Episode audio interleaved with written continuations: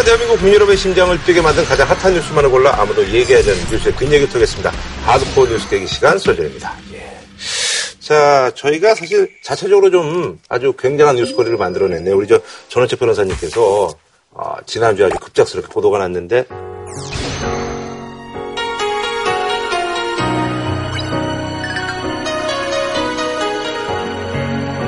개인으로서는 뭐 오랜 꿈이셨다고 하니까 사실 한번 뭐 이제 본인의 선택이니까 축하드리고요. 감축드립니다. 예. 감사합니다. 외람되게도 수많은 선배 언론인들의 어, 만류에도 불구하고 한번 해보기로 네, 이 결심을 했습니다. 앞으로 많이 좀 도와주십시오. 뭐 어떻게 도와드려? 어떻게 도와드려? 뭐 예, 여기저기 출연도 줄고 하니까 먹는 거 하는 것도 아, 좀, 예. 그냥 뭐. 그뭐 그동안에 나한테 빚진 거 있잖아요. 네, 맞아요. 삼겹살, 아, 예, 예, 예. 삼겹살 6인분에 어, 소주 어, 각 다섯 병씩. 네네네. 그거 언제 갚으려고. 전 변호사님만 어, 정말 죽이셨어요. 소주 3병에 삼겹살 5인분. 5인분. 소주 삼겹살에 이자 붙었는데 뭐 얼마나 묶었어요. 곧 사겠습니다. 어쨌든 뭐 저기 변호사님도 그동안 고생 많으셨고요. 모니터를 제가 꼭 하도록 하겠습니다. 지칭을 조금 어렵겠구만. 네. 자, 이제 첫 번째 소식인데요. 시간은 꽤 지났습니다만 어쨌든 정우택 원내대표가 하신 말씀이 국회 파행의 원인이 문재인 대통령이다라고 지금 며칠째 이제 국회가 아주 답답한 상황이고 한 달 동안 참고 참으면서 그분들의 이야기를 들었습니다. 어떻게든지 정부가 좀 국민들한테 안정적으로 갈 수 있도록 하기 위해서 그렇게 해왔는데 자유한국당이 너무하지 않습니까? 있으면 마치겠습니다. 강경화 외교부 장관 임명에 따른 파행 여들의 만인 어제 여야가 국회 정상화에 합의했습니다. 여야는 7월 임시국회를 열고 정부조직법 개정안 심사 등을 진행할 예정입니다. 하지만 추경안 처리와 관련해서는 끝내 합의하지 못했습니다. 그래서 이번에 준비한 주제 국회는 지금 꽉 막힌 전국 멀어진 협치인데요. 지난 우리 2년 동안에 네. 새롭게 생긴 물고기가 하나 있어요. 어, 우사전에도 없는 협치라는 단어. 이 갈치, 날치, 어, 참치. 협치란 단어에 대해서 별로 호감도를 표현하지 그것도 않으시더라고요. 사진에도 없으니까. 아하, 예. 그런데 그걸 정치권에서 어느 날 갑자기 쓰기 시- 네. 시작해서 이제는 국민한테 꼬마도 이해를 하는 그런 대중적인 단어가 됐단 말이에요. 예능 자막으로도 애들이. 애들이 왜 협치가 되세야 이러면서 편가르기를 또 해요. 네네. 근데 인사는 청문 보고서가 채택되기도 하고 안 되기도 하지만 어, 인사청문회가 열리니까요. 그건 진행이 되고 있는데 추경 예산 심의가 출발을 못 하고 있는 게 제일 큰 이슈로 지금 돼 있죠. 지금 그걸 안 해주고 있는 자유한국당의 입장은 이 추경 예산안이 국가재정법 위반이다. 네네네. 그 논리예요, 그죠? 이 국가재정법상 요건은 전쟁이나 대규모 자연재해 같은 예상하지 못한 일이 발생했을 때입니다. 그리고 또 경기 침체나 대량 실습, 남북 관계 변화, 경제 협력과 같은 대내외 요건에 중대한 변화가 있을 때 이 얘기거든요. 네네. 이 2호 전체를 보면 발생하였거나 예. 발생할 우려가 있는 경우 이게 이제 이게 2호예요. 네네네. 그러니까 지금 정부의 입장은 이 2호에 해당되는 그렇겠죠. 사유로 인한 추가 경정 예산안 편성이라는 게 정부의 주장이고 네네. 지금 자유한국당에서는 이걸 인정을 안 하는 거예요. 그럼 이걸 이제 토론을 해봐야 되겠죠 우리가 그쪽에서는 토론을 안 하니까 우리 둘이 토론을 해보자고요. 그러니까 이게 이 법조항에 대한 해석의 차이인데 변호사님도 위- 위반이라고 생각을 하세요? 대통령이 이 추경을 가지고 말씀을 하시기를 지금 실험난이 네네. 음. 거의 재앙 수준이라고 표현을 했습니다. 재난 수준이라고. 그래서 이제 이 요건 때문에 아마 그런 말씀을 하신 것 같아요. 대량 실업이라는. 그러니까요. 근데 이 대량 실업이 이번에 갑자기 그 나왔다면 이 국가재정법상 아, 이번 추경은 필요하다 이렇게 되겠지만 사실은 잠재적 실까지 포함하면 청년 실업이 엄청나다는 거. 수많은 청년들이 구직을 못해서 애를 태우고 있다는 거. 이건 이미 오래된 일이란 말이에요. 예, 거기다가 지금 특히 노인 빈곤층에 이 노인들이 이제 일자리를 찾아 마- 많이 다니는데 또 이런 분들의 그 실업률도 굉장히 높아요. 근데 이것이 갑자기 생긴 일이 아니란 말이에요. 그러니까요. 갑자기 생긴 일 같으면 말씀이잖아요. 맞는데. 그러니까요. 우선 변호사님 말씀대로 경기 침체나 대량 실업 이런 것들이 하루 이틀의 문제가 그렇죠. 아니에요. 예. 여러 해 동안 지속되어 온 거예요. 그러면 이것이 심각한 경기 침체, 심각한 실업 이게 있다는 건 다 인정을 하잖아요. 박근혜 대통령이 4년 집권하면서 세 번의 추경 예산을 편성했습니다.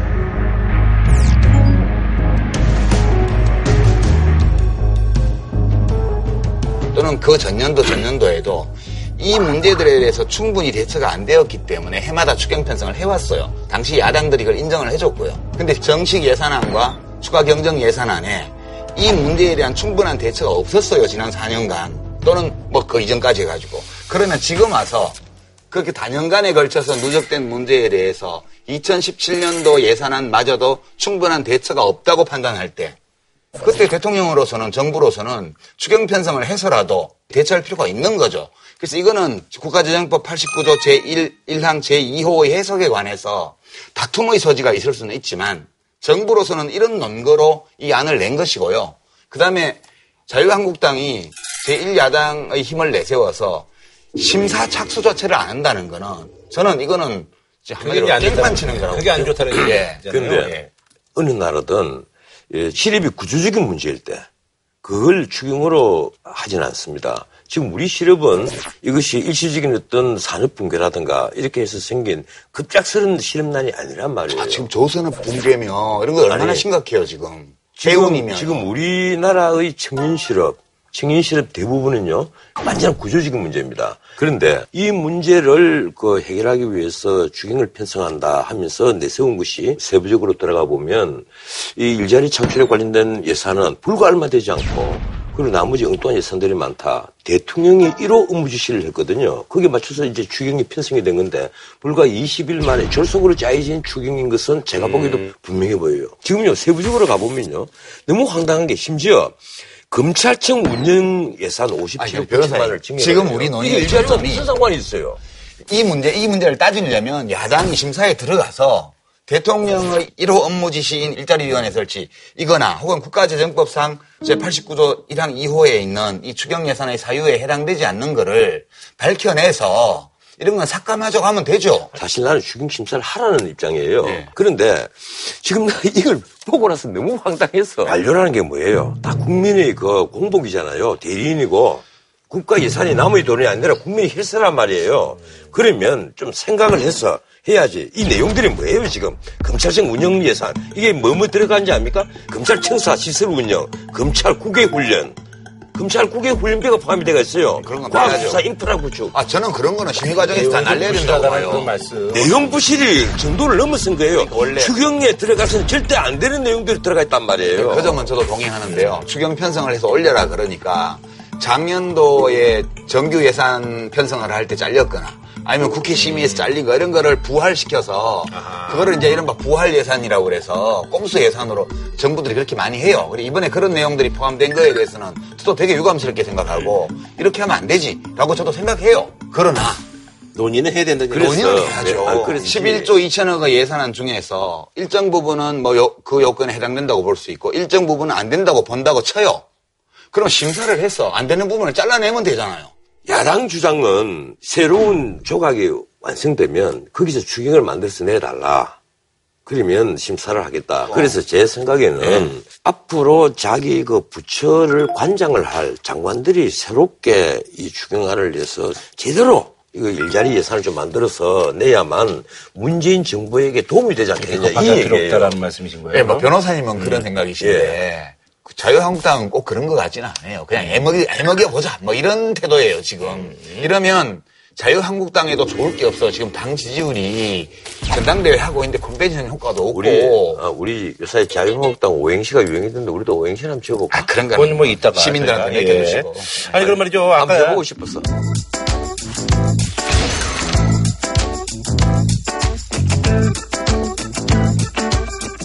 자유한국당은 언제까지 이런 그 강경 자세를 고수할 거라고 보시는 거예요? 그냥 아, 아마 이제 새이 지도부가 나오는 게 7월 3일이잖아요. 거기도. 아, 그때까지 이제 홀드요? 예. 새 지도부가 나오면 의뢰의 그 여기에 대한 이제 밀당이 잠깐 있을 것이고 음. 난 추경 심사한다고 봐요. 이 추경 심사를 오랫동안 그분 못할 겁니다. 네. 하지만 그 전에 지금 논란이 되고 있는 인사 중에 한두 명의 그 낙마가 있을 것으로 난 생각을 그런 거랑. 좀 연결을 시킬 수도 있다는 그래서 얘기시군요. 예, 근데 우리 협치라는 것이 다른 것이 아니잖아요.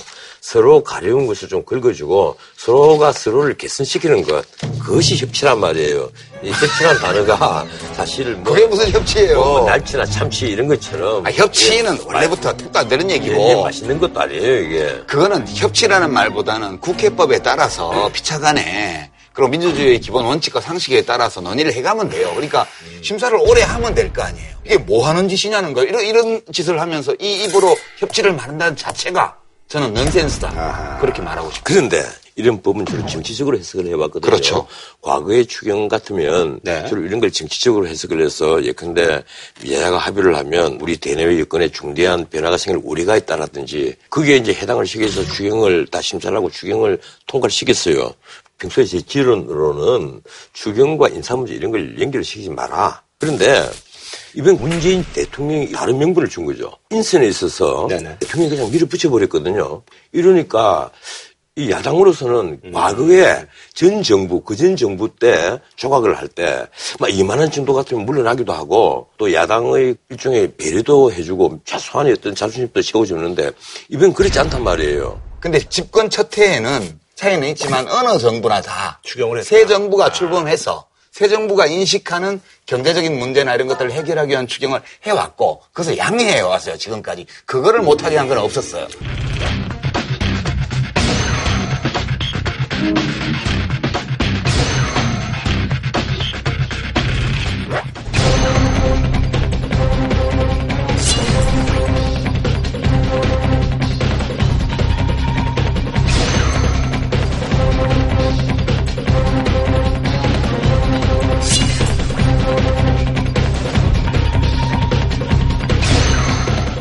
26일 월요일부터 말이죠. 사실 인사청문회 이제 다시 또 열립니다. 그래서 이제 슈퍼위크라고 이렇게 얘기를 하는데 오늘 일단은 국세청장 한승희 청장 후보자는 뭐 이렇게 걸고 넘어갈 것 같지는 않고요. 세 분이 있더라고요. 보니까 예, 김상곤, 조대엽 그리고 이제 송영무 요 세 분을 뭐 부적격 신삼종 세트다 이렇게 해가지고 이제 자유한국당이 이렇게 또 사실 말을 만들었네요. 예. 예, 사실 이게 상대적인 거예요. 이거 운이야. 예, 그 어, 사고뭉치들이 많이 있으면 직당한 사고뭉치는 아주 그 괜찮은 사람. 그러니까 저 같은 사람이 하나 껴 있었으면 쉽게 통과가 돼. 날 때리느라고 어, 그렇지. 딴 사람한테는 신경을 들 쓸 텐데. 관운이 없는 건가요? 그럼? 쉽게 넘어가는데 이 세 분이 지금 도마 위에 올라도 근데 단단히 이 중에서 이제 제일 뭐 심각한 분이 송영무 후보자를 많이 꼽더라고요. 일단 그런데요. 송영무 후보자는 네네. 예, 입이 일가라도 할 말이 없는 게 바로 박근혜 정부 때 김병관이라는 국방부 장관 후보자가 아, 있었어요. 기억나네요. 이분이 예. 큰 흠이 하나 있- 있었단 말이에요. 일본 무기상의 고문을 한 거예요. 정관예우, 예. 그 무기상의 고문을 한 자를 어떻게 국방부 장관을 하느냐. 음, 맞아요. 이 논란이 벌어지니까 이건 있을 수 없는 문제다 이래 됐단 말이에요. 그런데 이번에 송영무 이분이 법무법인의 예컨대 이 유치원이라는 법무법인의 자문 역할을 하면서 9억 9천만 원 돈을 받았다. 한 2년 반가량 예. 매달 이제 3천만 원씩 돈을 받았다는 건데 그럼 이 법무법인의 돈을 왜 받았느냐? 이 본인이 그런 얘기를 했어요. 아 군사 용어, 전문 용어를 잘 몰랐어. 그거 자문해 주기 위해서 내가 거기 있었다.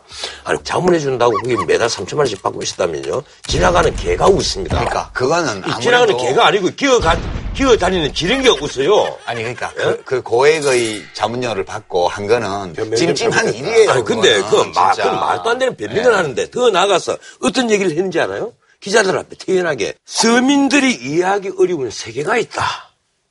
이 말을 우리가 어떻게 해석해야 됩니까? 그런 말을 하면 안 되죠. 서민들이 이해할 수 없는 세계 가서 살아야지. 아, 본인이 왜이 우리 서민들 그 서민들 사회에서 살려고 그래요? 언행이 약간 좀 화를 부르는 또 그런 또 언행이 좀 있으셨네. 저도 깜짝 놀랐습니다. 율천에서는 대한민국 국가가 선진국이 되기 위해서 돕는 차원에서 자, 제가 알겠습니다.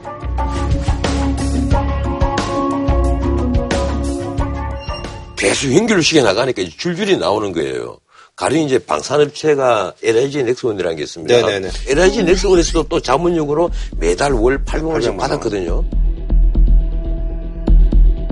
이 LIG 넥스원은 방산 비리로 한번 감사원에 조사를 심하게 받았어요. 그런데 그 무렵에 감사원에 이 조사를 담당하는 사람이 하필이면 또 송영무 장관 후보자의 동생이란 말이에요. 이러니까 마치 의심을 사기에 너무 좋은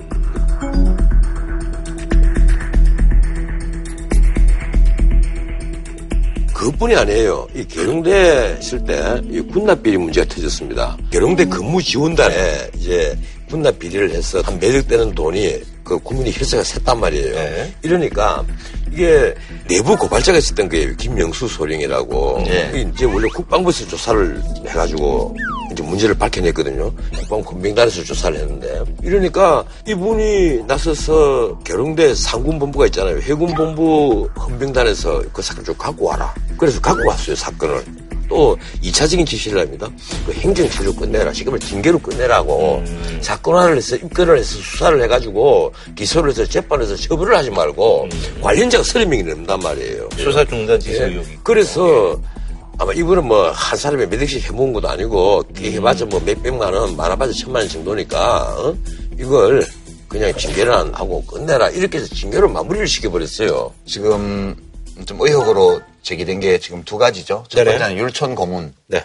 두 번째는 이제 군납 비리 사건을 덮었다. 네네. 이두 가지인데 개연성이 좀 있다고 봐요. 저도 뭐 좀 뭔가 좀 냄새가 난다. 근데 이제 율촌 고문 문제는 그 전에 김병관 후보자의 경우와 달리 바로 무슨 무기 업체의 로비스트로 했다는 건 아니거든 지금. 그 쉬고 나서? 간접적으로 그렇게 연결됐을 정황이 있다 이거예요. 직접적으로 다 연결이 다 되가 있습니다. 두 번째로는 군납비리 덮었다는 이 김모 소령의 주장인데 여기서 음, 송영무 씨가 군납비리를 해군으로 가지고 와서 확실히 덮으라고 했다는 어떤 어떤 확실한 뭐가 있으면 확정은 모르겠는데 없군요. 이게 그래서 총체적으로 이 송영무 씨의 국방부 장관 기용에 대해서 두 가지로 정리할 수 있을 것 같아요.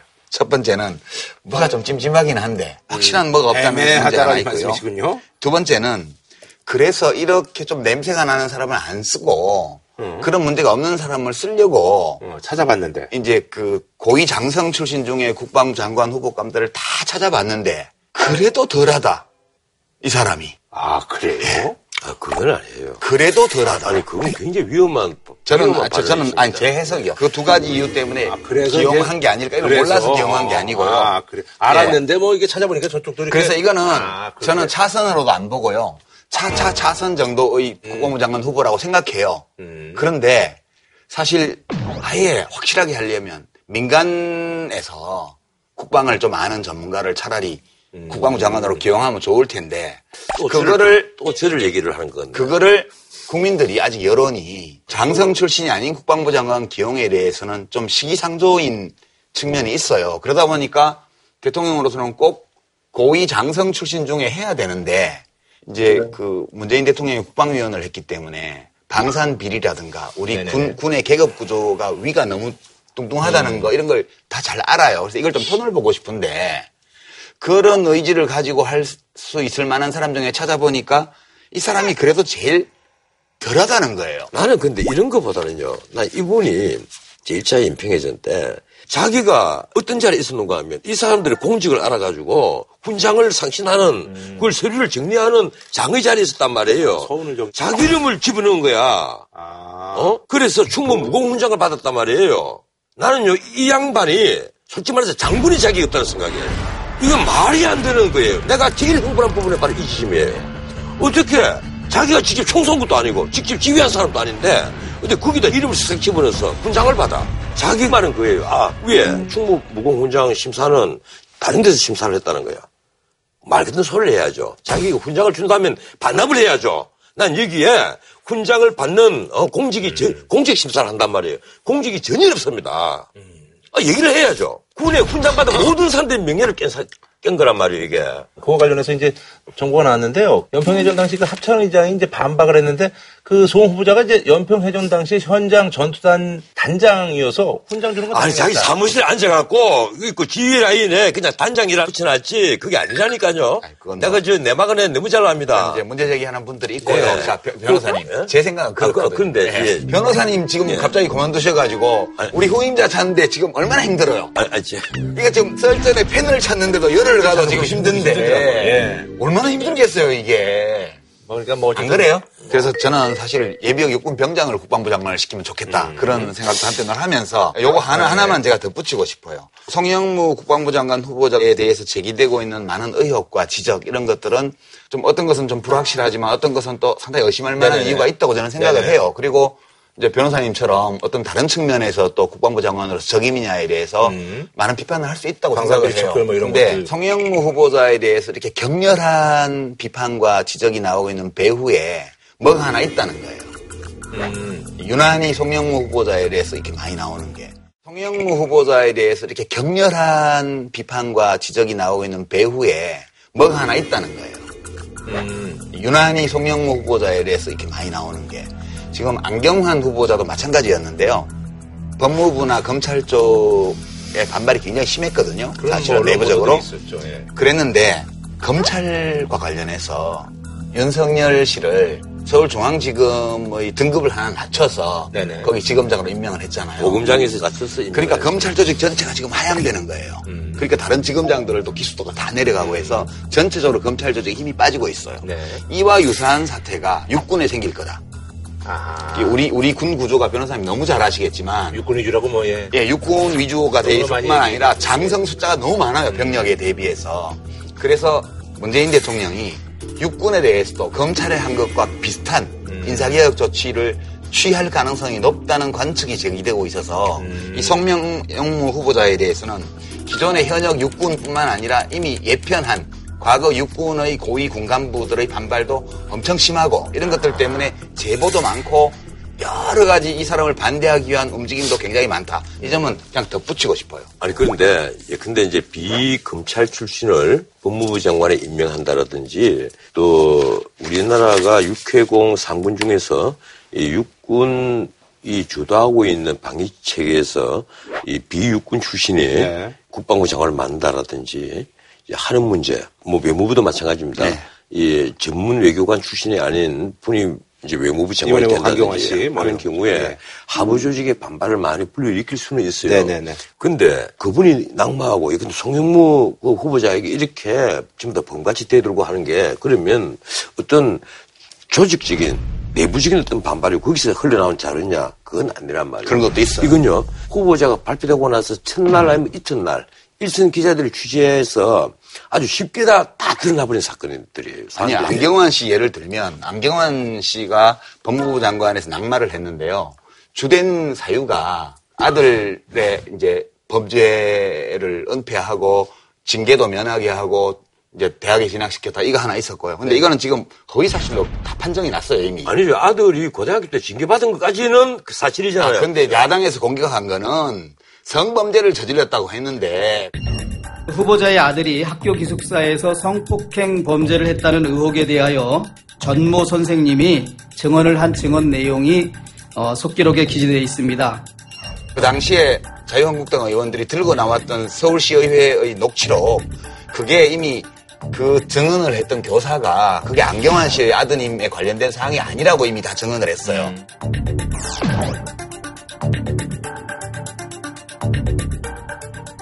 지금 국민들이 분노를 하고 이분들이 자질에 있어서 제일 문제 삼는 것은 아들이 학교에서 퇴교 처분을 하는데 편지를 보내가지고 무마를 시킨 다음에 서울대에 입학시킨 걸 이심을 한과 동시에 첫 번째 결혼이 결혼 무효 처분을 받았는데 자기가 도장을 위조를 해갖고 네. 혼인 신고를 했단 말이에요. 제가 그 말씀을 드리려는 거예요. 그 사건만 보더라도요. 지금 조직적인 예. 뭐가 있냐 없냐 말씀하신 끝에 제가 말씀드린 건데 법원 행정처에서 8분 만에 그 관련된 사람들의 인적 사항도 안 지우고 규정 위반으로 그거를 줬어요. 그 판결문을 실명대로 받아볼 수 있는 사람은 안경환과 K밖에 없어요.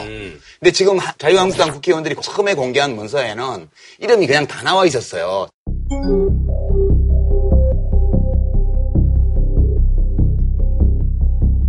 이게 조직적이라는 게 우선 법원 행정처에서 8분 만에 어떻게 그거를 이메일로 보냈는지 그다음에 그 몇 분 후에 다시 실명을 삭제한 제대로 된 문서를 또 보냈어요. 땡땡 지워갖고 예. 일부 언론사에서 보도된 것은 자유한국당 의원들 쪽에서 건너간 게 아니고 다른 루트를 통해서 갔어요.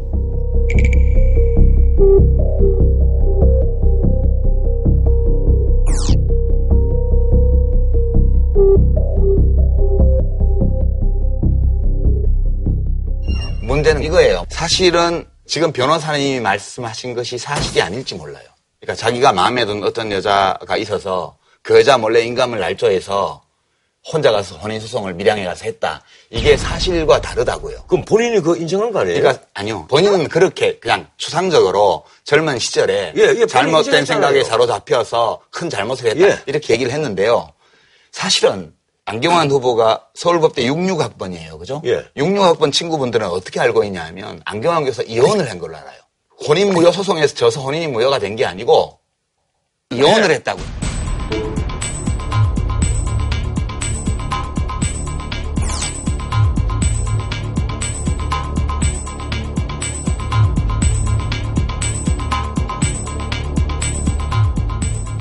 요는 이런 거예요. 지금 사퇴하는 과정에서 굉장히 파렴치하고 좀 철딱선이 없어 보이는 것처럼 안경환 씨가 보였지만 실제 그 속사정을 저도 정확히는 모르나 그것이 사실은 우리가 언론 보도를 통해서 알고 생각했던 것과는 상당히 다른 내용일 수 있다는 거예요. 그래서 이제 조직적인 그 문서가 언론서에 들어가고 법원 행정처에서 8분 만에 이름도 안 지우고 자유한국당으로 건너가는 이 과정에 하자가 없다고 말하는 것은 아니나 그럼요. 그 바탕에는 기존의 기득권층의 조직적인 반발이 거기 다 개입돼 있다니까요. 내가 늘 얘기하지만 완전히 깨끗한 사람이 누가 있겠어요. 그런데 근데 안경환 후보자나 송영모 후보자가 이런 정도의 많은 의심을 받는데 그건 남들이 이 보기에 정말 그냥 넘어가기 어려운 부분이 너무 많은 거예요. 이제 청문회를 한번 보자고요. 네, 네, 네, 청문회 가면 변호사님 따지는 것처럼 다 따질 거 아니에요, 야당에서. 그 이, 이 후보자들이 청문회에서 어떻게 서명하는지를 한번 보자고요. 네네.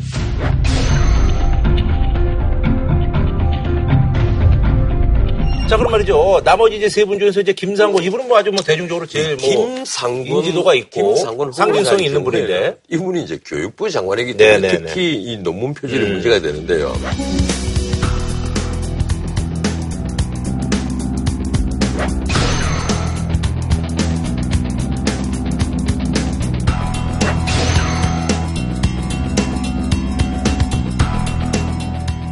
제가 보기로는 표절이라고 생각을 하거든요. 표절이에요. 이제 표절 심사는 되게 힘들어요. 이 표절이라는 것은 다른 사람의 생각, 다른 사람의 주장 중에서 그 사람만의 것. 네. 그러니까 누구나 다 알고 있는 거 말고요. 동쪽에 새가 뜬다. 네. 이런 건 해상상이었고, 쓸 때마다 갈릴레오 갈릴레이를 어떻게 인용해야 된다는 이런 거 아니에요. 네. 근데 이제 어떤 사람의 특유한 주장과 견해, 네. 발견, 이런 것들을 갖다가 내 글을 쓸 때 재료로 쓰면서 그 각주를 이렇게 달아줘야 되잖아요. 그렇죠. 예. 그것을 어디서 가져왔는지 표시를 해주면 돼요. 네네네. 근데 그걸 표시를 안 해주면 그게 표절인 네네. 거예요. 문장이 똑같냐 안 똑같냐 이런 거는 근본적으로 네네. 중요한 건 아니에요. 전체적인 어떤 그 취지, 연구, 조사 방법, 결과 이런 것을 그대로 따와서 옮긴다면 설령 문장이 다르더라 하더라도 그건 표절이에요. 그냥 문장이 같지 않지만 취지가 비슷한 걸 표절로 간주할 때는 되게 전문적인 판단이 필요해요. 음. 전문가들의. 그래서 우리가 단순히 문장상의 유사성이나 이런 것만으로 표절이다 아니다 단정하기가 매우 어렵기 때문에 이 문제는 김상곤 후보자의 정문회에서 주된 이슈가 될 거예요. 음. 네네네. 될 거고 지금 당사자는 자기가 충분히 해명할 수 있다고 주장을 하고 음. 있고 표절 문제 의혹에 대해서 야당 정문위원들의 충분한 공격이 있을 것이다. 당사자가 음. 어떻게 방어하는지를 한번 보면 저는 거기서 알 수 있다고 봐요.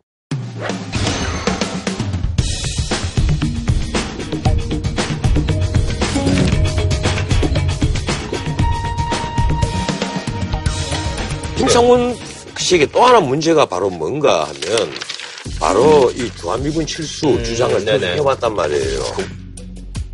그냥 뭐 취향의 아니, 문제죠. 이념의 취향의 문제고. 문제 아니죠. 네. 지금 우리 외교 안보 라인이 대화파로 구성이 돼가 있고 한미 간의 갈등이 높은 경우에 우리 관료에서 적어도 장관급 이상에서 주한미군 철수를 주장한 분이 지금까지 역사상 모든 정부에서 단 한 분이라도 있었습니까? 없었잖아요. 근데 그것도 주한미군 철수, 철수라는 표현이 어느 성명서에 어느 어떤 맥락에서 나왔는지를 보셔야 돼요. 아, 교수 노조 위원장일 때. 그러니까요. 그 조직에서 내는 성명이잖아요. 예. 아, 근데 이분이 위원장이잖아요. 위원장이라도 위원장 혼자 성명을 개인 성명으로 냅니까? 예. 그러니까 그 문제는 자기 사- 성향에 따라서 뭐 비판할 수도 있고 그런데 아니, 한미 동맹을 폐기를 주장하고 주한미군 철수를 주장하는 분이 만약 우리나라에서 지금 교육부 장관, 이 부총리란 말이에요. 사회 부총리에 들어갔을 때 또 미치는 여파도 생각을 해봐요. 그 주한미군 철수라는 단어가 어느 맥락에서 쓰였는지가 주한미군. 철수, 한미 동맹 폐기. 우리 한반도의 평화를 보장하기 위해서는 정전협정을 폐기하고 음. 평화협정으로 대체하고 그리고 외국 군대는 철수하고 주한미군은 철수하고 한미동맹 폐기하고 그렇게 되면 한미동맹이 필요가 없죠. 그러면 그런 주장을 어떤 지식인이 할 수 있어요. 근데 뭐 그 사람이 조조직책을 맡고 있는 단체에서 그런 맥락의 성명이 나왔다고 해가지고 그럼 그 사람은 대한민국에 무슨 중요한 공직을 하면 안 돼요? 그런 게 어디 있어요? 제가 보기로는 이 김상군 교수도 이 부지급자가 많습니다. 이 부담이 돼요. 지금 내가 야당이 아니잖아요. 내 지금 새 정부를 공격하기 위해서 이 말 드린 게 아니에요. 나는 문재인 정부가 성공하기 위해서는 문재인 정부에 부담을 주는 인사가 중요 위치에 있다면 안 돼요. 이 정부의 성공을 위해서라도 이런 분은 물러나 줘야 돼요. 근데 이제 그것도 보기 따라 달라요. 부담이라도 일 잘 할 사람이라면 또 일 잘해서 많이 할수 있는 거죠. 아니, 그 야당에서 비판한다고 아니, 다 아니, 누구를 아니, 치면 아니죠. 누구를 데려다 일을 시켜요? 만약에 송영무 후보자나 김상곤 후보자가 정말 이 정부의 성공을 바라고 문재인 대통령을 지지를 한다면 본인 스스로 물러야죠. 나는 그래서 오히려 그 법무부 장관 후보자였던 안- 안경환 후보자 있잖아요. 난 참 좋게 봅니다. 아, 저는 본인이 감당할 수 있으면 그냥 가는 거라고 봐요. 감당 못하면 사퇴하는 아, 거. 그거는 이제 그거는 그대의 경험 때문에 그런 거고. 그리고 조대희 후보자 이분 또그쭉 나온 것이 일곱 개 지금 지목 받고 있는 게 있는데 음주운전이 제일 문제가 된단 말이에요. 그런데 이 음주운전이 문제가 핵심이 아니에요. 그걸 해명하는 과정에 거짓말을 했단 말이에요. 자기가 학교에서 출교 처분받은 학생들 참 너무 안타까워서 같이 술을 한잔 했다.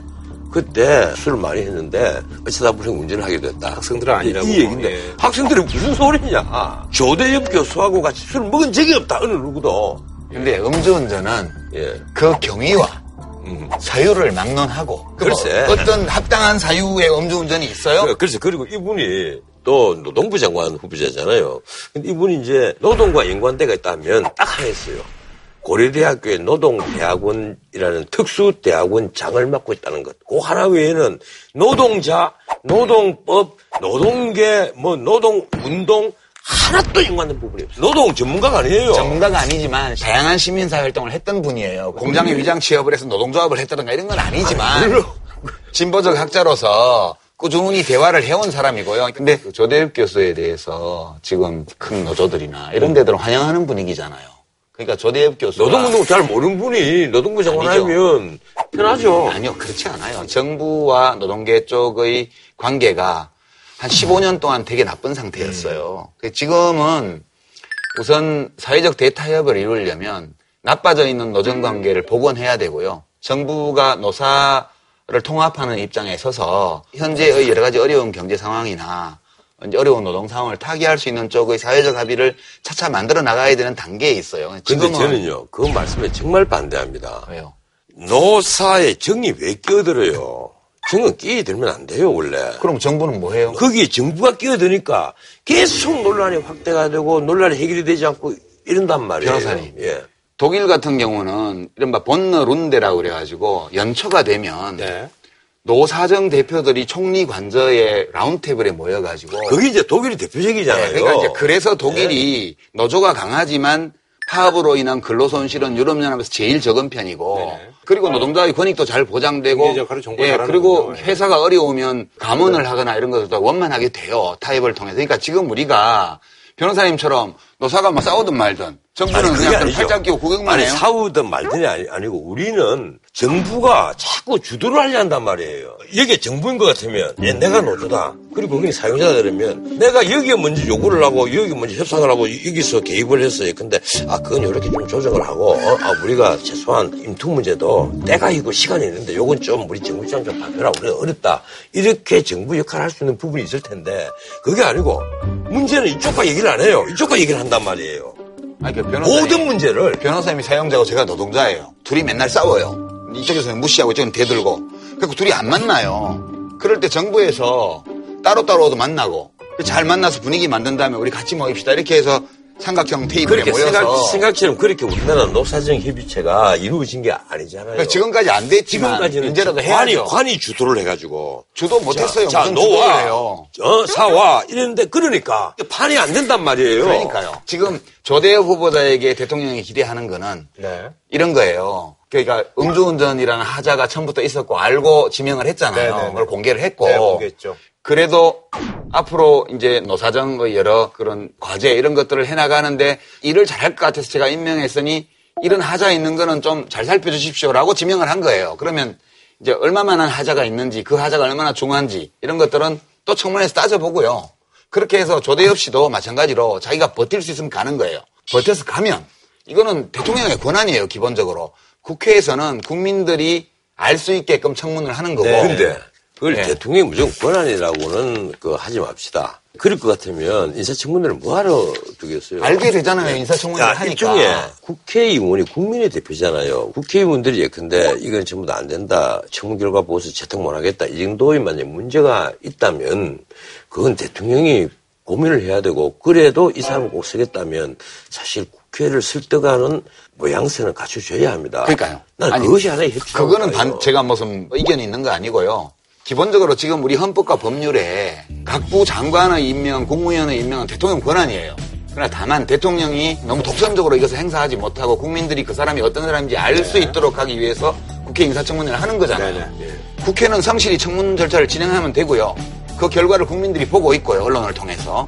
그리고 대통령은 여러 가지를 감안해서 그냥 임명을 하든가 취소를 하든가인데 만약 국민들의 다수가 반대하는 인사를 대통령이 야당의 반대를 무릅쓰고 그대로 지명하는 경우에 그거에 따르는 정치적 책임, 국민들의 어떤 실망 네네네. 이런 것들이 어느 정도인지를 대통령이 판단해서 자기가 부담을 감수하고 하는 거예요. 아, 그건 뭐 당연한 얘기인데. 우리, 우리 예? 시스템의 기본 원리이기 아니 근데 때문에 이제 민주주의 원리상 굳이 인사청문회를 국회에 도입했을 때는 사실 그냥 국민들에게 가리킨 구라의 뭐 이 옷에 문제가 얼마나 묻은지 이거 일일이 다 보라고 해서 인사청문회 도입한 건 아니죠. 보라고 하는 거예요. 아니죠. 이 분에 대해서 인사검증을 해서 이 청문 결과 보고서를 채택을 하는 거예요. 그렇죠. 국회에 의견을 내는 거죠. 청문, 예, 청문 결과 보고서가 아마 채택조차 안 될 정도의 분이라면 그건 대통령이 아, 그거는 야당이 채택 안 해주면 못 하는 거예요.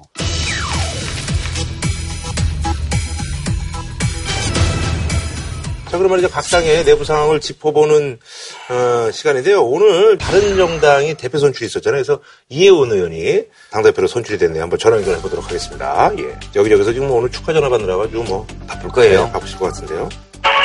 예상이 좀 됐었나요? 네, 여보세요. 예, 안녕하세요. 예, 저 설전의 김구라인데요. 예, 축하합니다. 예, 축하드립니다. 감사합니다. 네네. 일이 아닌 것 같기도 합니다. 아, 그냥 받으세요. 예. 일단은 뭐 저 무거운 자리인데요. 소감 한 말씀 좀 부탁드릴게요. 아, 이게 뭐 많은 분들이 축하한다고 하셔서 네네. 되게 감사합니다라는 말이 먼저 나와야 되는데요. 네네. 이게 너무 책임감도 무겁고 어깨가 막 내려앉는 것 같으니까 아, 저 좀 도와주세요 하는 말이 먼저 나옵니다. 아, 그러시군요. 지금 이제 추경 심사를 앞두고 있잖아요. 근데 이제 바른정당은 참여할 수 있다라는 그런 입장이시던데요. 저희는 심사조차 안 하겠다, 보이콧을 하는 그 낡은 보수하고는 완전히 차별이 됩니다. 네네네. 저희는 일단 심사를 해보자. 음. 추경 요건에 안 맞다라고 하는 그 낡은 보수들은 다른 사람은 몰라도 그 말할 자격이 없습니다. 아, 예. 왜냐하면 박근혜 정부 4년 동안 세 번 추경을 했으니까 거의 매년 했다고도 할 수 있는데 네네. 그세 번이 다 추경 요건에 하나도 안 맞았거든요. 아하. 불과 1년도 안 된 작년에 추경을 했을 때도 요건이 하나도 안 맞았어요. 네네. 근데 지금 와가지고 자기들은 안 맞는 추경 해놓고 이제 와서 추경 요건 에안 맞으니까 심사도 안 하겠다? 이건 내로남불이죠. 아하.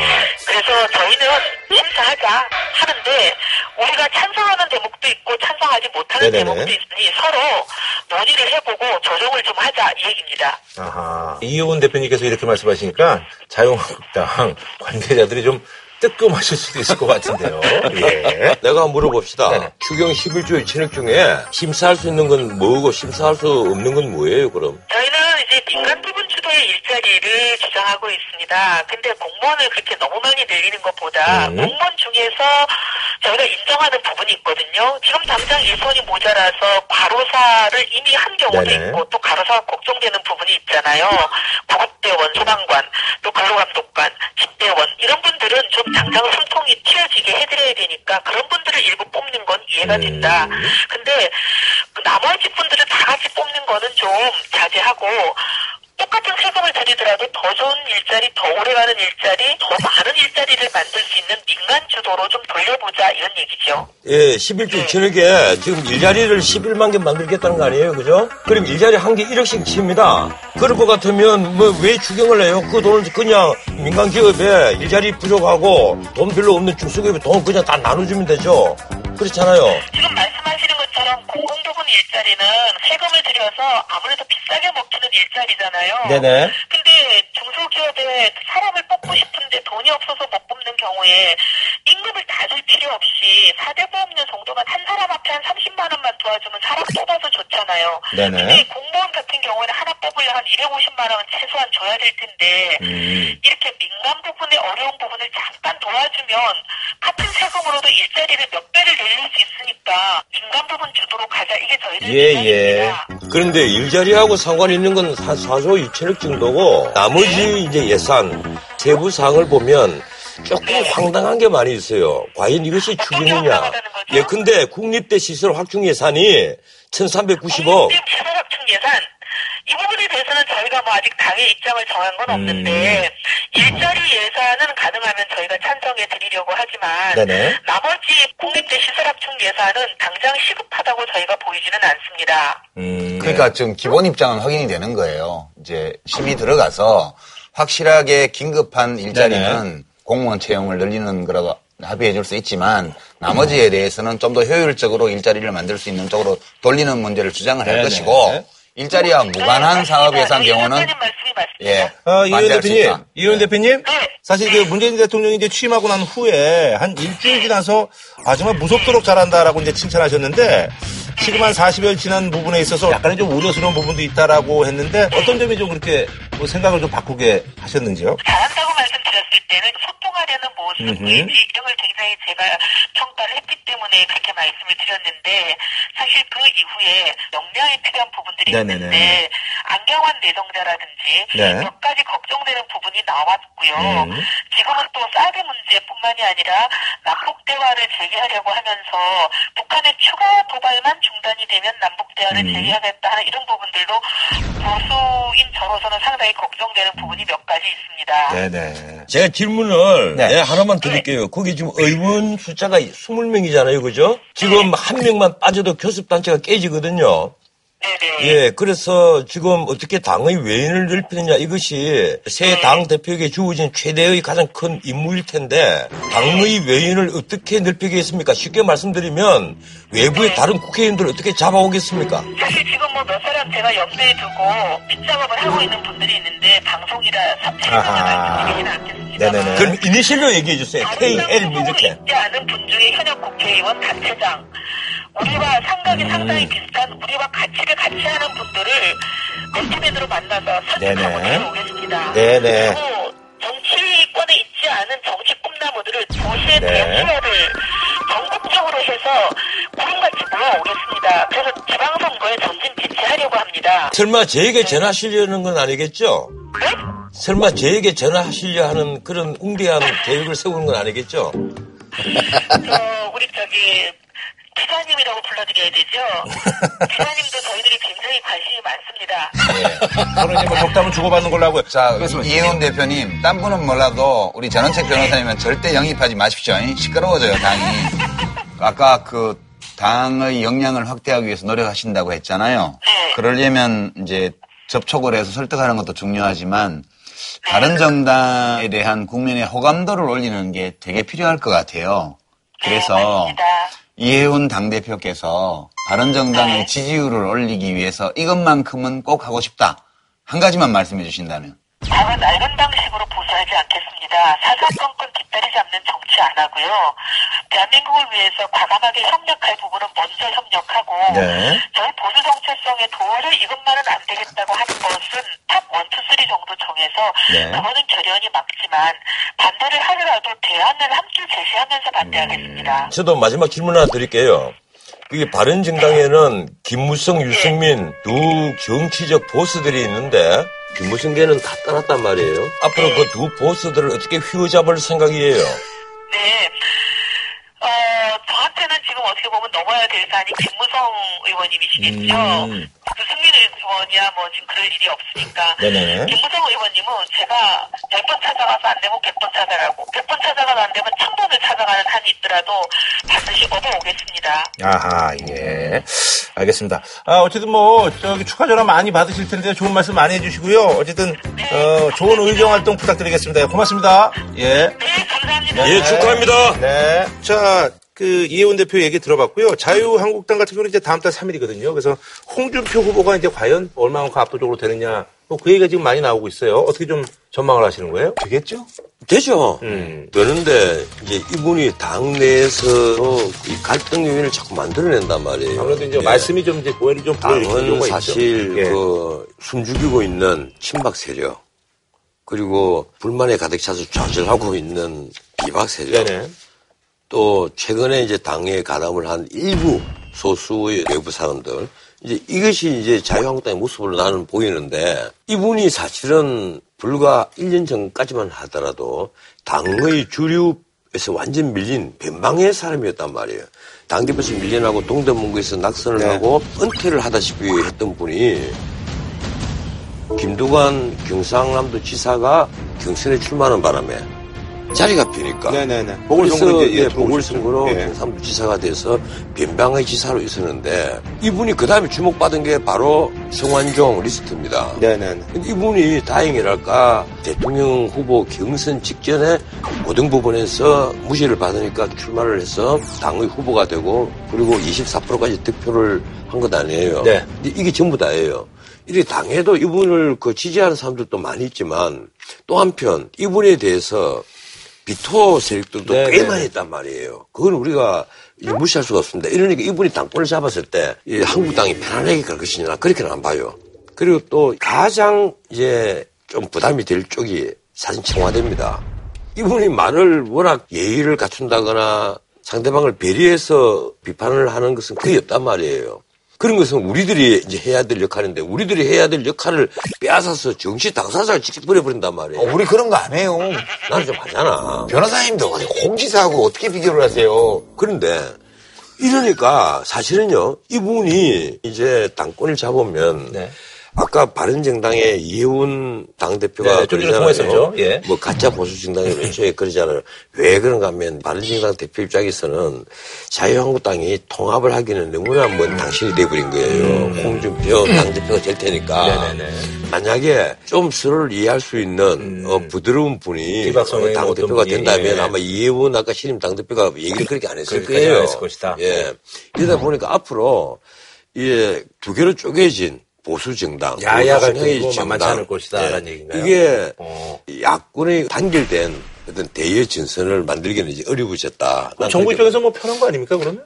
아니죠. 그러니까 지금 야당이 잘 정비가 되어 있고 네. 그 야당이 자신감이 있어서 어느 정도 여유를 가지고 정부를 대해야 정부가 일하기가 나요. 아, 그래요? 그러니까 오히려? 야당이 혼란스럽고 음. 갈등이 야당끼리도 많으면 사실 되는구나. 정부는 좀더 불편해지거든요. 그래서 이게 정답이에요. 예. 옛날에 여당이 하나고 야당이 두개 않습니까? 그러면 정부는 굉장히 피곤해요. 왜 그런가 하면 서로 선민 경쟁을 하거든. 되게 피곤해져요. 그래서 홍준표 씨가 당대표가 될 가능성이 많죠, 지금으로. 네네. 보면. 거의 90%가 넘는다고 봅니다. 예. 왜냐하면 경쟁자들이 네, 나오신 분들이 인지도가 예. 약하고 당내 기반이. 예. 이 약해요. 그래서 지금까지는 그렇게 좀 했더라도 대표가 되면 이제는 모두를 포용하겠다 이렇게 해서 말도 점잖게 하고 이러면 또 다를 텐데. 반말도 하지 말고 예, 뭐 집에 가라 소리도 좀안 예. 하고. 근데 그거를 기대하기가 쉽지 않을 것 같아요. 아니요, 그럼 이제 사람이랑 아, 모르니까. 예. 혹시라도 이제 당대표가 되고 나서 매우 통 큰 행보로 간다면 아하. 이제 자유한국당이 좀 정비가 되겠지만 그렇지 않고 당대표가 되고 나서도 지금까지 한 것처럼 계속하게 되면 한국당 내부의 통합이 좀 어려워질 거예요. 그렇게 네네. 되면 무슨 혹시 바른정당 쪽으로 또 갈 의원이 있을 수도 있고. 음, 아니 이제 국민의당 같은 경우는 지금 정동현, 천정배 그리고 이제 문병호 전 최고위원이 출마를 할 예정인데 여기는 뭐 어떤 분을 좀 유력하게 보세요? 아무래도 이거- 이거는 아직도 먼 얘기고 예, 아직 8월 지금 하순이라. 이건 앞으로 좀 지켜봐야 돼요. 그러니까 이 국민의당은 지금 당 대표가 누가 되느냐는 문제보다 더 중요한 게 네네. 당의 입지를 어디다 세울 아하. 거냐가 훨씬 더 긴급한 과제예요. 그러니까 지금 바로 거기에 연결돼가 있는 거예요. 지금 그 문재인 대통령 아들 문준용 씨 폭로한 거 네네. 학교 동료라는 네네네. 그게 당원이 조작한 거라고 발표를 하고 인정을 하고 사과를 했잖아요. 문제가 된 증거는 준용 씨의 미국 유학 시절 동기생이라는 사람의 음성 파일입니다. 부친이 갑자기 어제가 야뭐 원산을 내봐 이렇게 해가지고 그 했다고 들었는데 그게 맞나요? 뭐 아빠가 얘기를 해서 어디에 이- 이력서만 내면 된다고 얘기를 하- 했던 것 같은데 대화 상대는 다름 아닌 이 씨의 친동생이었습니다. 지난 5월 5일 국민의당은 이 녹취 파일 중 두 문장을 음성 변조한 뒤 공개했습니다. 당시 국민당에 제보된 카톡 캡처 화면 및 녹음 파일이 조작된 것으로 밝혀졌습니다. 본의 아니게 국민 여러분께 허위 사실을 공표하고 혼란을 드려서 공당으로서 막중한 책임감을 느끼고 정말 송구스럽게 생각을 하고 있습니다. 정말로 죄송합니다. 그런데 조심해야 될 부분이 네. 당원이 조작을 했더라 네네. 하는데 그건 아들이 친구에게서 들었다 하는 그 얘기예요. 근데 그건 사실은 본질과는 그동안에 의심받았던 문준용 씨의 어떤 특례 취업 하고는 전혀 아니 그러니까요. 예, 저도 그 얘기를 다루는 게 아니고 예, 연관된 문제는 국민의당에서 대선 과정에서 문준용 씨 문제를 공격하기 위해서 네네네. 그 당의 당원이 아는 사람한테 부탁해서 네네네. 가짜로 인터뷰를 하고 목소리를 네네네. 변조하고 카톡 메시지 같은 걸 조작해가지고. 마치 과거 동료의 증언인 양 발표를 하고 대선 과정에서 공격을 했단 네네네. 말이에요. 그리고 그 당원이 검찰에 소환됐어요. 네네. 예, 인정을 하고 사과를 했어요. 네. 근데 그 사과에 대한 청와대의 반응이 재밌는 게 음. 청와대의 반응이 재밌는 게 그렇게 말씀해 주셔서 감사하다예요. 음. 그러니까 이게 묘한 건데요. 민주당 쪽에서는 좀 뾰족한 논평이 나왔고 청와대에서는 그렇게 말씀해 주셔서 감사하다는 음. 논평이 나왔어요. 그러니까 국민의당의 현재 상황을 보여주는 건데 음. 한편으로는 호남을 중심으로 민주당과의 경쟁 관계가 지속되고 있고 네, 당 쪽에 동시에 그 지역에서 문재인 정부에 대한 지지율이 높기 때문에 음. 정부하고는 각을 세우기가 되게 어려워요. 이렇게 양쪽으로 치여가지고 음, 국민의당이 굉장히 앞으로 이, 이 국민을 헤쳐나가기가 어려운 음. 상황에 있기 때문에 누가 당 대표가 되건 그 전당대회를 하는 과정에서 음. 당의 노선과 정체성, 그 다음에 정책 방향 이런 것들을 어떻게 잡아 나갈 거냐. 네. 그게 아마 앞으로 당대회를 앞두고 국민의당에서. 심각하게 음. 내부 논의를 해야 될 사안이고 이런 것들이 당대회 과정에서 표출되지 않을까. 예, 예. 그렇게 좀 관심을 가지고 지켜봐요. 난 하여튼 그 박주선 비대위원장이 정론관에서 공식적으로 사과를 한 것. 뭐 박주선 씨 개인의 문제와 전혀 상관없는 문제인데 네네, 그렇죠. 네. 사과를 한 것은 난 굉장히 좋게 봤어요. 네, 그거 저도 아주 높게 평가해요, 그런 왜 그런가 하면 그런 잘못이 드러났을 때이 당의 대표되는 사람이 직접 기자들에게 아 이건 우리가 참 잘못한 것이다. 이게 대해서 상처를 받은 문준용 씨라든가 그리고 더 나가서 뭐 문재인 대통령에게 이건 참 송구스럽게 생각한다. 나 이게 참 좋게 봤어요. 네, 국민들에게도 송구스럽게 예, 잘못한. 것은 잘못했다고 얘기를 하는 것이 옳은 것이죠. 예.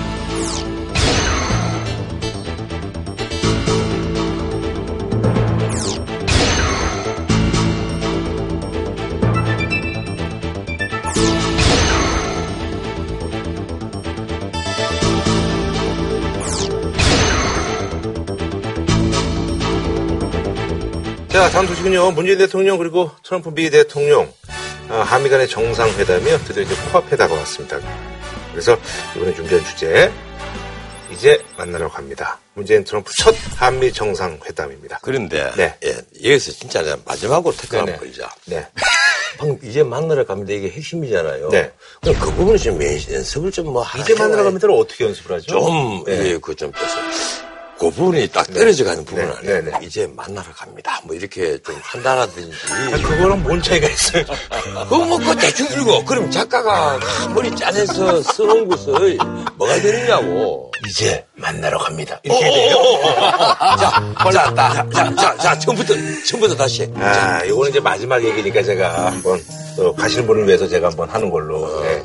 이제 만나러 갑니다. 이제 만나러 갑니다. 아, 마음에 드셨나요? 앞으로 네. 뭐 내가 없더라도 네, 잘해. 네, 네. 알겠습니다. 예. 거기서 좀 많이 하세요, 이런 거. 그럼 되잖아요. 예. 양일간이죠. 이제 29, 30일인데요. 정상회담 앞두고 여러 가지 뭐 얘기들이 좀 많이 나올 것 같습니다. 먼저 좀 관심 갖는 것들이 뭐, 뭐 싸들한지 뭐 여러 가지 얘기들이 있겠죠. 예. 우선 이번 한미 정상회담의 안건이 뭐가 될 거냐. 네. 를 가지고 지금 최종 조율 중인 걸로 봐요. 아, 지금까지도요. 네. 예. 이 조율은 이제 안 된다고 봐야 됩니다. 이미 뭐 내일 모레 정상회담인데 아, 그래도 지금 무슨 뭐. 마지막까지. 예, 지금 그래서 강경화 외교장관이 미국에 건너간 이유가 바로 그 문제 때문이거든요.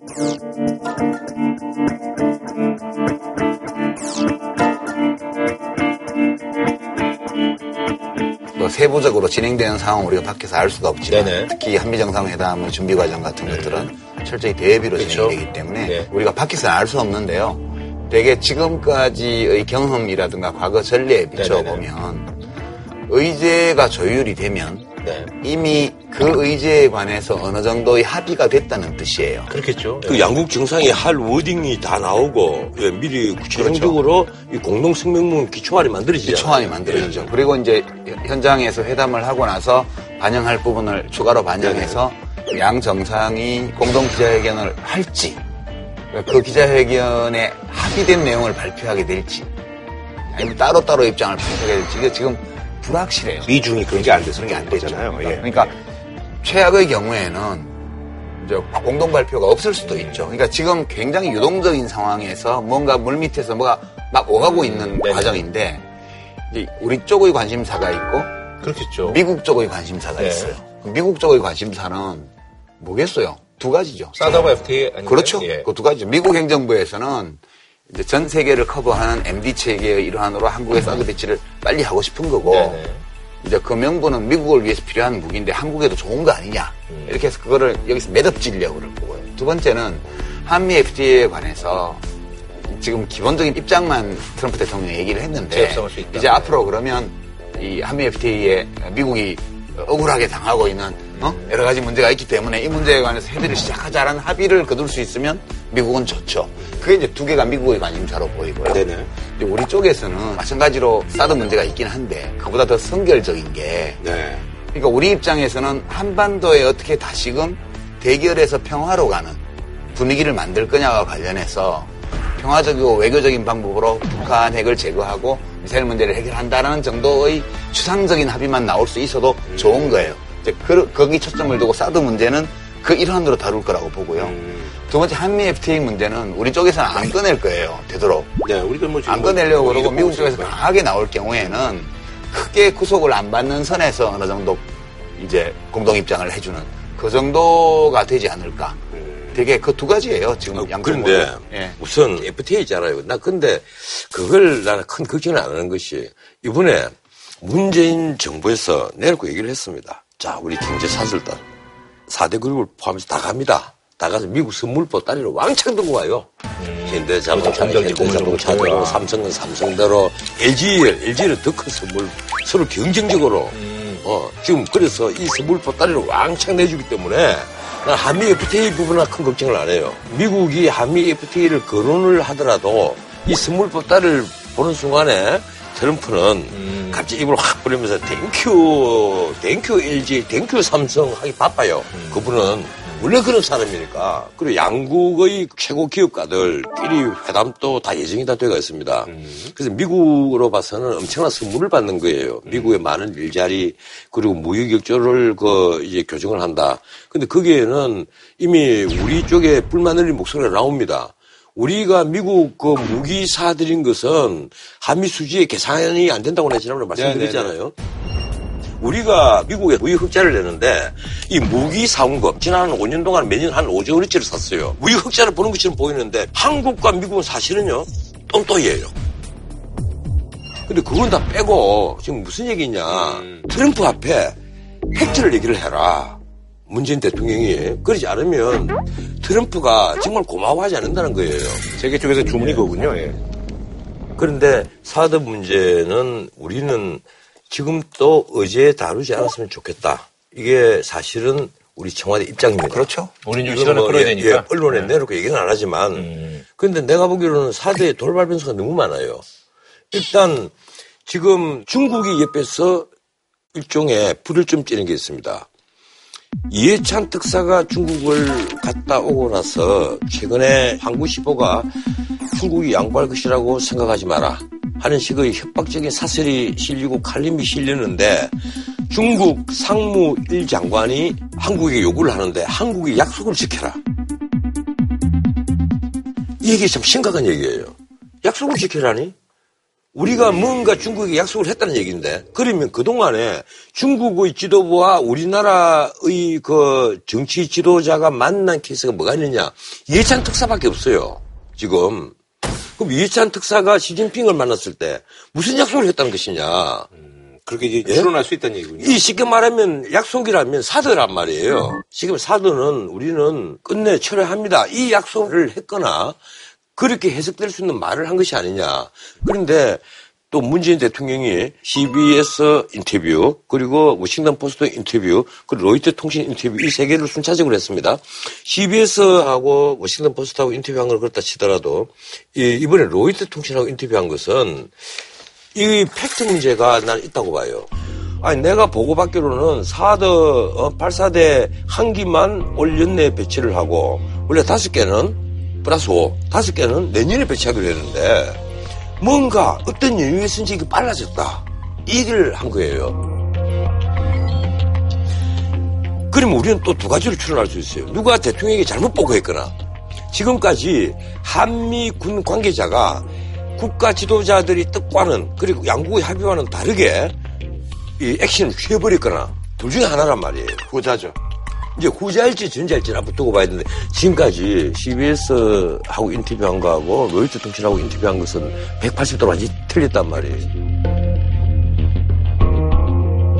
180도 다르지 않아요. 그러니까 이제 기본적으로 트럼프 대통령과 같은 입장이라는 이야기는 북한 핵은 제거돼야 되고 북한의 미사일 도발은 중단돼야 되고 그런 점에서 그래서 한반도의 평화가 보장이 돼야 되고 그리고 그 과정에서 한미 동맹이 굳건한 역할을 해야 된다. 이 점에서 트럼프 대통령과 의견이 다르지 않다는 거예요. 그런데 사드 배치를 둘러싸고 사드 배치를 꼭 해야 되냐, 언제 해야 되냐 이런 문제는 양국 간에 의견이 있을 수 있어요. 이게 우리가 지금 무슨 새로 대통령 취임해서 승인받으러 미국 가는 게 아니잖아요. 그럼요. 예. 우리가 대한민국이 경제 규모로 보면 10위권에 있는 나라고 산업도 미국에 비해서 항공우주나 뭐 IT나 이런 쪽은 좀 뒤지지만 그러니까 우리가 지금 않습니다. 우리가 지금 옛날에 무슨 명나라하고 조선 관계 같은 게 아니잖아요. 그러니까 당연히 양국이 동맹 관계라고 하더라도 그 동맹은 미국을 위한 거고 한국을 위한 거예요. 미국이 한국을 위해서 동맹을 해주는 게 아니라고요. 그러면 그 바탕에서 두 정상이 다 자국민의 이익을 위해서 이견이 노출될 수 있다는 거는 확실하게 해야 된다고 저는 보는 거예요. 문제는 이견이 노출된 게 다 좋은데 문제는 가령 중국과 우리는 전략적 동반자 관계라 그럽니다. 한미 관계는 전략적 동반자 관계가 아니에요. 그 동맹 관계예요. 그렇죠. 군사 동맹 관계죠. 예. 군사라는 걸 뺍니다. 그냥 동맹 관계란 말이에요. 군사 동맹이죠. 한미 상호 방위 아, 조약. 물론 그런데 군사 동맹이지 예. 그 이상이 무슨 동맹이 아, 있어요? 물론 그렇죠. 예. 아, 그걸 누가 더 부인합니까? 그런데 이 한미 관계는 동맹 관계고 저쪽 관계는 전략적 동반자 관계란 말이에요.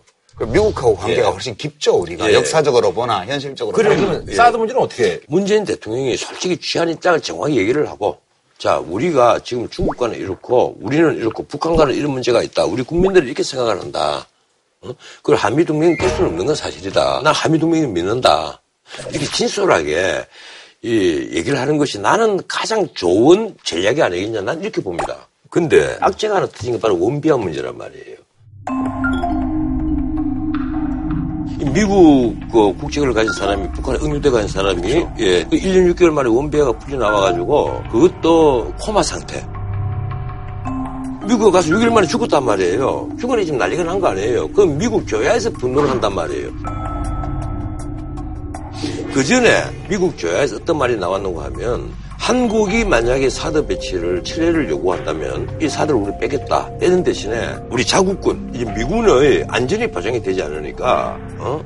그 부분도 우리는 고려해야 된다. 쉽게 말하면 미군 철수를 해야 된다. 이 얘기를 공식적으로 얘기를 했단 말이에요. 그러면 미국 교회의 분위기를 우리가 대충 알 건데 이 문재인 그 지난번에 외교안보 특보가 가서 어, 불을 지피군 게 뭔가 하면 if North Korea suspend its nuclear and missile activities, scaling down, U.S. joint exercise and training. 북한이 핵미사일 도발을 중단을 하면 어 우리 한미 그 군사 합동 훈련 줄일 수 있다. 예.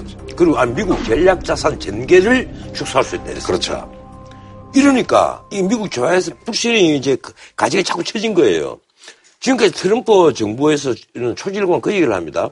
북한이 핵을 폐기한다면 우리가 대화를 할 수 있다. 이 얘기인데 우리 쪽은 그러니까 단계적 접근 논의라고 그 얘기를 합니다. 북한이 핵과 미사일 도발을 중단을 하면 대화를 할 수가 있고 장차 핵 폐교로 나아가야 한다. 그것이 문재인 정부의 지론인 겁니다. 의견 차이가 있는 거죠. 그럼 이 충돌 지점이 커요. 그러니까요. 제가 보기로는. 그러니까 이 비유를 하면 이런 거예요. 남북 관계 한반도 문제의 해결과 관련해서 우리 정부의 입장은 문재인 정부의 입장은 우리가 운전대를 잡겠다는 입장이에요. 당연한 거 아니에요. 우리가 운전대를 잡아야죠. 근데 미국 입장은 네가 운전대를 잡더라도 방향 지시등 켜고 뭐 브레이크 밟고 이거 우리가 시키는 대로 해. 이런 입장이에요 지금. 그 비유는 좀 맞지 않나 생각하는데요. 저는 뭐 그게 적절한 예. 비유라고 보고요. 그다음에 북한 핵과 미사일 문제는 남북 관계에서 발생한 문제가 아니고 북미 관계에서 발생한 문제예요. 원래 처음부터 지금까지. 그래서 이 문제에 그, 관해서 그 시각도 저하고는 달라요. 좀 뭐, 예. 다르다는 거 알아요. 그러니까 우리 정부의 입장은 그렇게 된 것이 마땅하다고 보고요. 그래서 미국이 북한의 핵 미사일 문제가 북미 관계의 적대적 성격에서 비롯되었다는 것을 인정을 하고 그 문제를 비폭력적인 방법으로 풀 방법을 찾아야 돼요. 그리고 그 과정에서 한국이 적절한 역할을 할 수 있도록끔 인정을 해야 되고. 예, 아니 이 부분은 내가 꼭 한마디 첨언을 해야 합니다. 북한의 ICBM 개발하는 이유는 딱 하나입니다. 남북 간에 전쟁이 벌어졌을 때 미국이 개입하지 말라는 거예요. 쉽게 말하면 너희가 서울을 보호하기 위해서 뉴욕을 희생할 수 없을 것 아니냐. 이 협박의 용어를 좀 만드는 거예요. 그러니까요. 이제 그게 보기 나름인데 그렇기 예. 때문에 북한 핵과 그 대륙간 탄도 미사일 같은 것은 북미 관계에서 비롯된 거라니까요. 그러니까 아, 그러니까 생각이 다르다니까. 북한이 핵을 개발하고 핵을 소형화시키고 노동 미사일을 실전 배치하는 것은 우리 한반도 걔들 표현으로 하면 조선의 예, 적화 통일이에요. 그러니까요. 그러니까 남북 관계는 남북이 풀면 되고요. 네.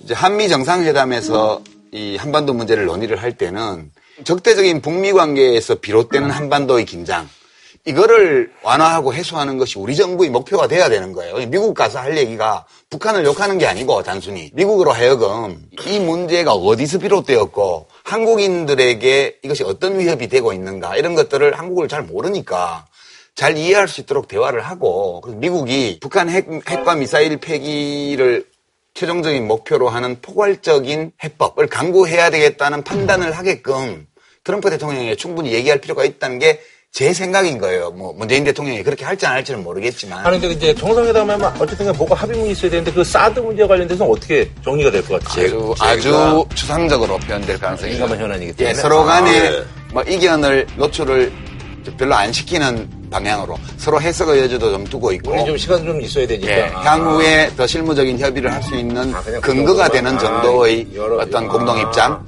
이번에 한미 간에 아주 큰 파일름이 나오진 않을 거예요. 음. 파일름을 내기에는 북한이라는 존재가 네네네. 아주 걸림돌이 됩니다. 만약에 그 한국이 다 통일되고 번영한 그런 그 나라라면 뭐 한미 간에 의견이 있으면 파열음이 나올 수도 있어요. 뭐 나와도 되고 어, 경우에 따라서는. 네네.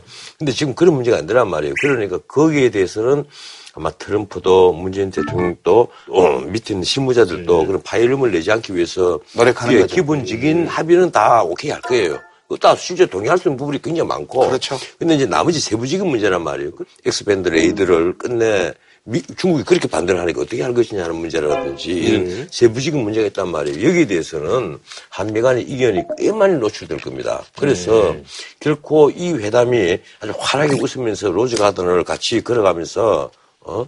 English든 한국말이든 서로 양국 정상이 대화하는 가령 박근혜 대통령이 영어를 하면 얼마나 잘하겠어요. 로즈 가든에서 두 사람이 아주 쉽게 이해할 수 있는 영어를 구사한다 하더라도 그게 뭐 한국말로도 대화가 잘 안 되는 분인데 뭐 그러니까 어떻게 보면 하나의 기자들에게 보여, 보여주는 거죠. 제스처란 말이에요 이게.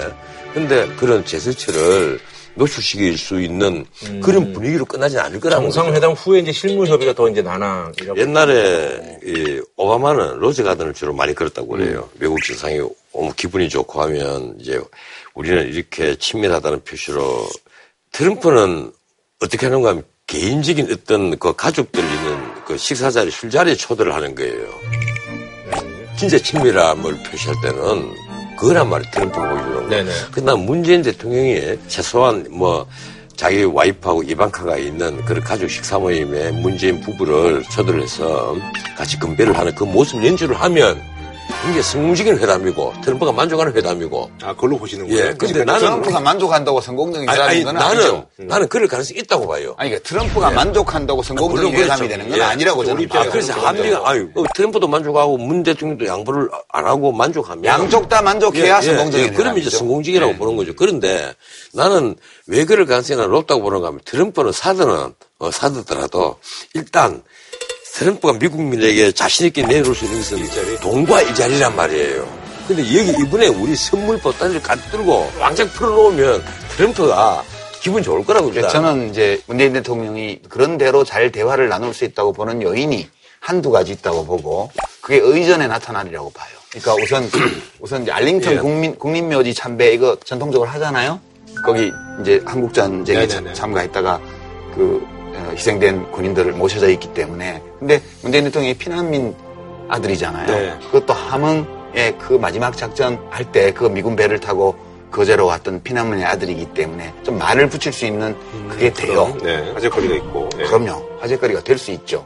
그리고 이제 정상들 사이에서는 또 인간적인 호감 이런 것을 느끼는 것이 매우 중요한데 바로, 바로 이제 네. 인간적인 호감 부분 때문에 지금 청와대가 그냥 며칠째 고민을 하고 예, 있고 그건 연구를 많이 해야 왜 돼요. 그런가 하면 트럼프와 문재인 대통령 간의 공통점 찾기 뭐 이거부터 공부를 하는 모양이에요. 그래서 조언도 많이 듣고 지금 그래서. 일, 뭐 군대 얘기, 네네네. 어? 특전사. 이 트럼프 얘기, 아, 아, 트럼프가 트럼프가 군대 얘기 하면 그렇게 좋아한대요. 원래 그런 스타일의 분들은 군대 얘기 좋아해요. 레슬링 얘기하면 좋아할 텐데, 레슬링. 그래서 어떻든 이 나는 성공적인 회담이 되기를 기원합니다. 이 안보가 튼튼해버리면 문재인 대통령이 이 안에 내정에 있어서 자기 기조대로 움직인다 하더라도 크게 사회가 흔들리지 않을 거예요. 그러니까 한미 동맹은 흔들리지 않아요. 근데 마치 흔들린 것처럼 걱정하는 일부 여론이 문제인 거죠. 알겠습니다. 그럼 뭐한 줄로 평 하시고요. 마무리 짓도록 네, 하겠습니다. 제가 먼저 예. 한 줄로 평하겠습니다. 문재인 대통령이 대한민국의 대표로서 당당한 정상회담을 하기를 바랍니다. 네. 예, 문재인 대통령께 한 말씀 드리겠습니다. 제가 옛날에 트럼프야, 나 트럼프 한 판 할까? 하는 얘기를 했는데, 제대로 한 판을 하고 오십시오. 자, 어쨌든 뭐, 1년 6개월 동안 너무 고생 많으셨고요. 뭐, 마지막으로 뭐, 인사 좀 부탁드리겠습니다. 어, 시청자 여러분, 예, 대단히 그 고맙게도 이 무사히 1년 반을 보내고 이 떠납니다. 이 남아 있는 김구라 씨, 그리고 이 우리 유시민 전 장관, 또 이 자리에 앉을 누군가가 있을 텐데, 이 세 분의 입담, 앞으로 계속 좀 지켜봐 주시고, 승승장구해서 한국 최고의 프로그램으로 예, 더 날아올 수 있도록 하십시오. 네, 아유, 성원하겠습니다. 예. 어이, 감사합니다. 저희도 뭐 변호사님 뭐 앞뒤로 뭐 성원하고 뭐 응원하도록 예. 하겠습니다. 저희는 다음 주에 찾아뵙도록 하겠습니다. 아이고, 수고하셨습니다. 떠날 때까지 내가 이 친구를 하루 바꾸지를 못하고 떠나는 거예요. 내가 그게 가슴이 여기. 중도예요. 네, 저는 중도로.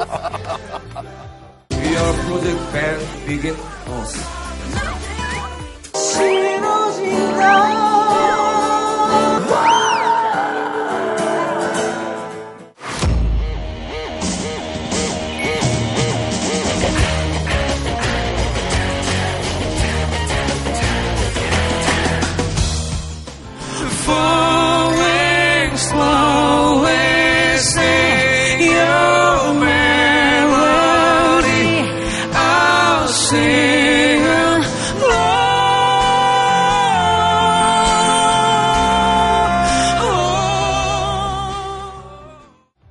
한우 특등심 한 가지만 싸게 파는 명인 등심. 치킨의 별이 다섯 개, 티바 두 마리 치킨. 진한 국물 설렁탕 도가니탕 전문점 푸주오. 프리미엄 소고기 무한 리필 한상의 소두 마리. 독일 120년 전통 건강식품 도펠헤르츠. 공무원 강의는 에듀피디. 자연 면역 영양소 브로리코에서 백화점 상품권을 드립니다. JTBC